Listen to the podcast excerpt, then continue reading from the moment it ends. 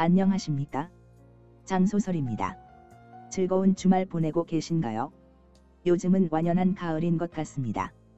밤낮 기온차가 심한데 건강 조심하시고 제 소설 재미있게 읽어주십시오.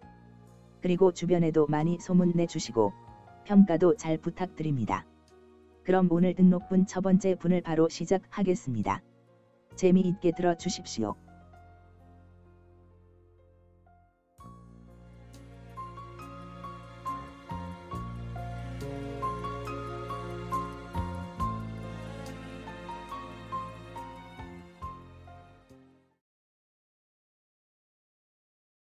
소설 내용 시작. 44회 11장 위험의 서막. 11장 네 번째 이야기. 새로운 방법. 인수가 레드버드 팀에 대해서 한 번은 혼내줘야겠다고 결심하는 그 시각. 채원과 유나, 현우는 회의실에서 서로 머리를 싸매고 음모, 유해모를 찾기 위해 고민을 하고 있었다. 현우야, 뭔 방법 없냐? 형, 나라고 뾰족한 수가 있겠어요. 공군 출신인 유나는 자기가 아는 상식 선에서 현우에게 묻는다. 여기 훈련소 방어 시스템은 어떻게 되어 있어? 만약에 외계인이 여기 쳐들어온다든지 아니면 염탐하기 위해 온다면 뭔가 방어 시설이 되어 있을 거 아냐? 네, 되어 있어요. 우선 훈련소와 달 기지는 은닉 기술이 적용되어 있어서 상공에서 보면 그냥 숲으로 보입니다. 달 기지는 분화구로 보이게 되어 있고요. 은닉 기술로 전기적인 은닉 기술도 되어 있어서 어떤 전파 레이더로도 훈련소를 잡을 수 없도록 되어 있습니다. 그리고 만약 발각된다 해도 달 기지와 훈련소에 이온포나 고에너지포 시설되어 있어서 즉각 대응 사격할 수 있습니다. 물론 항상 출동할 수 있는 전투 우주선도 배치되어 있고요. 감시 시스템으로는 주변 상황을 항상 감시하는 영상 시스템이 되어 있습니다. 당연히 전파 레이더와 적외선과 자외선 레이더도 돌아가고 있습니다. 그리고 에너지 추적 장치도 있는데 이것도 항상 돌아가고 있습니다. 채원은 에너지 추적 장치란 생소한 것을 현우가 말하니 혹시라도 활용할 수 있지 않을까 해서 물어본다. 에너지 추적 장치?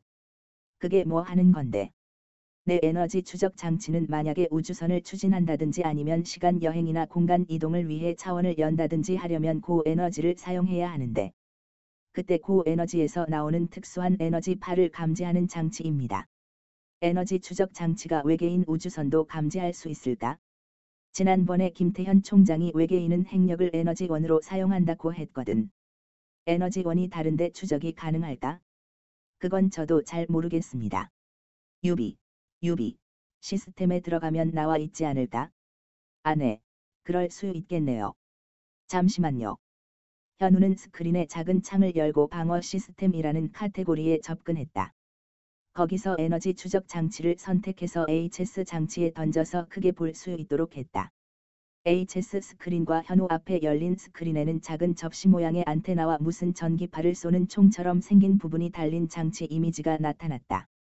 그리고 장치의 각 부위에는 설명 박스가 있었고 그 설명 박스에는 해당 부위에 대한 명칭과 기능들에 대한 설명이 달려 있었다. 현우는 손으로 자기 앞에 열린 스크린에서 손으로 에너지 추적 장치 이미지를 살짝 옆으로 밀치니깐 장치 이미지는 작아져서 오른쪽 윗부분으로 올라가고 스크린 중앙에는 그 장치에 대한 설명문 목차가 나왔다. 목차를 살펴보던 채원이 현우에게 지시했다. 현우야, 거기 6장에 있는 추적 대상 부분 열어봐. 네.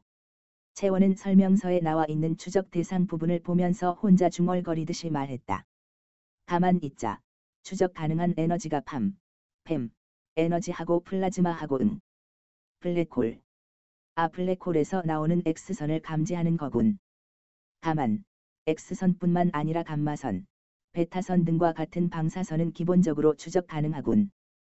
우주선 검출할 수 있다. 현우야, 여기서 말하는 우주선이 타고 다니는 우주선은 아니고 물리학에서 말하는 우주에서 날아오는 고에너지 형태의 입자보고 말하는 거 맞지? 네, 맞습니다. 마땅한 게 없네. 뭐 좋은 수 없을까? 혹시 우주선, 카즈밋 레이, 으로 감지할 수 있지 않을까? 저도 잘은 모르지만 우주선, 카즈밋 레이, 은 행성도 통과하기 때문에 이것으로 외계인 우주선 찾아낼 수 있을까요?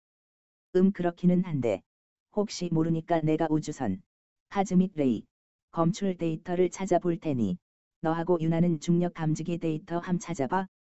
이전부터 생각한 건데 우주선이 은닉 기술을 사용해서 눈에 보이진 않지만 무게가 있으니 공간을 휘게 만들지 않을까 생각해.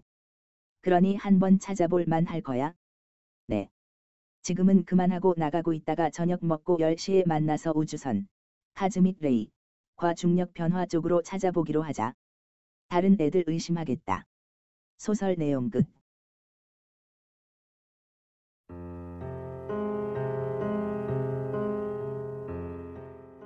지금까지 청취해 주셔서 감사합니다.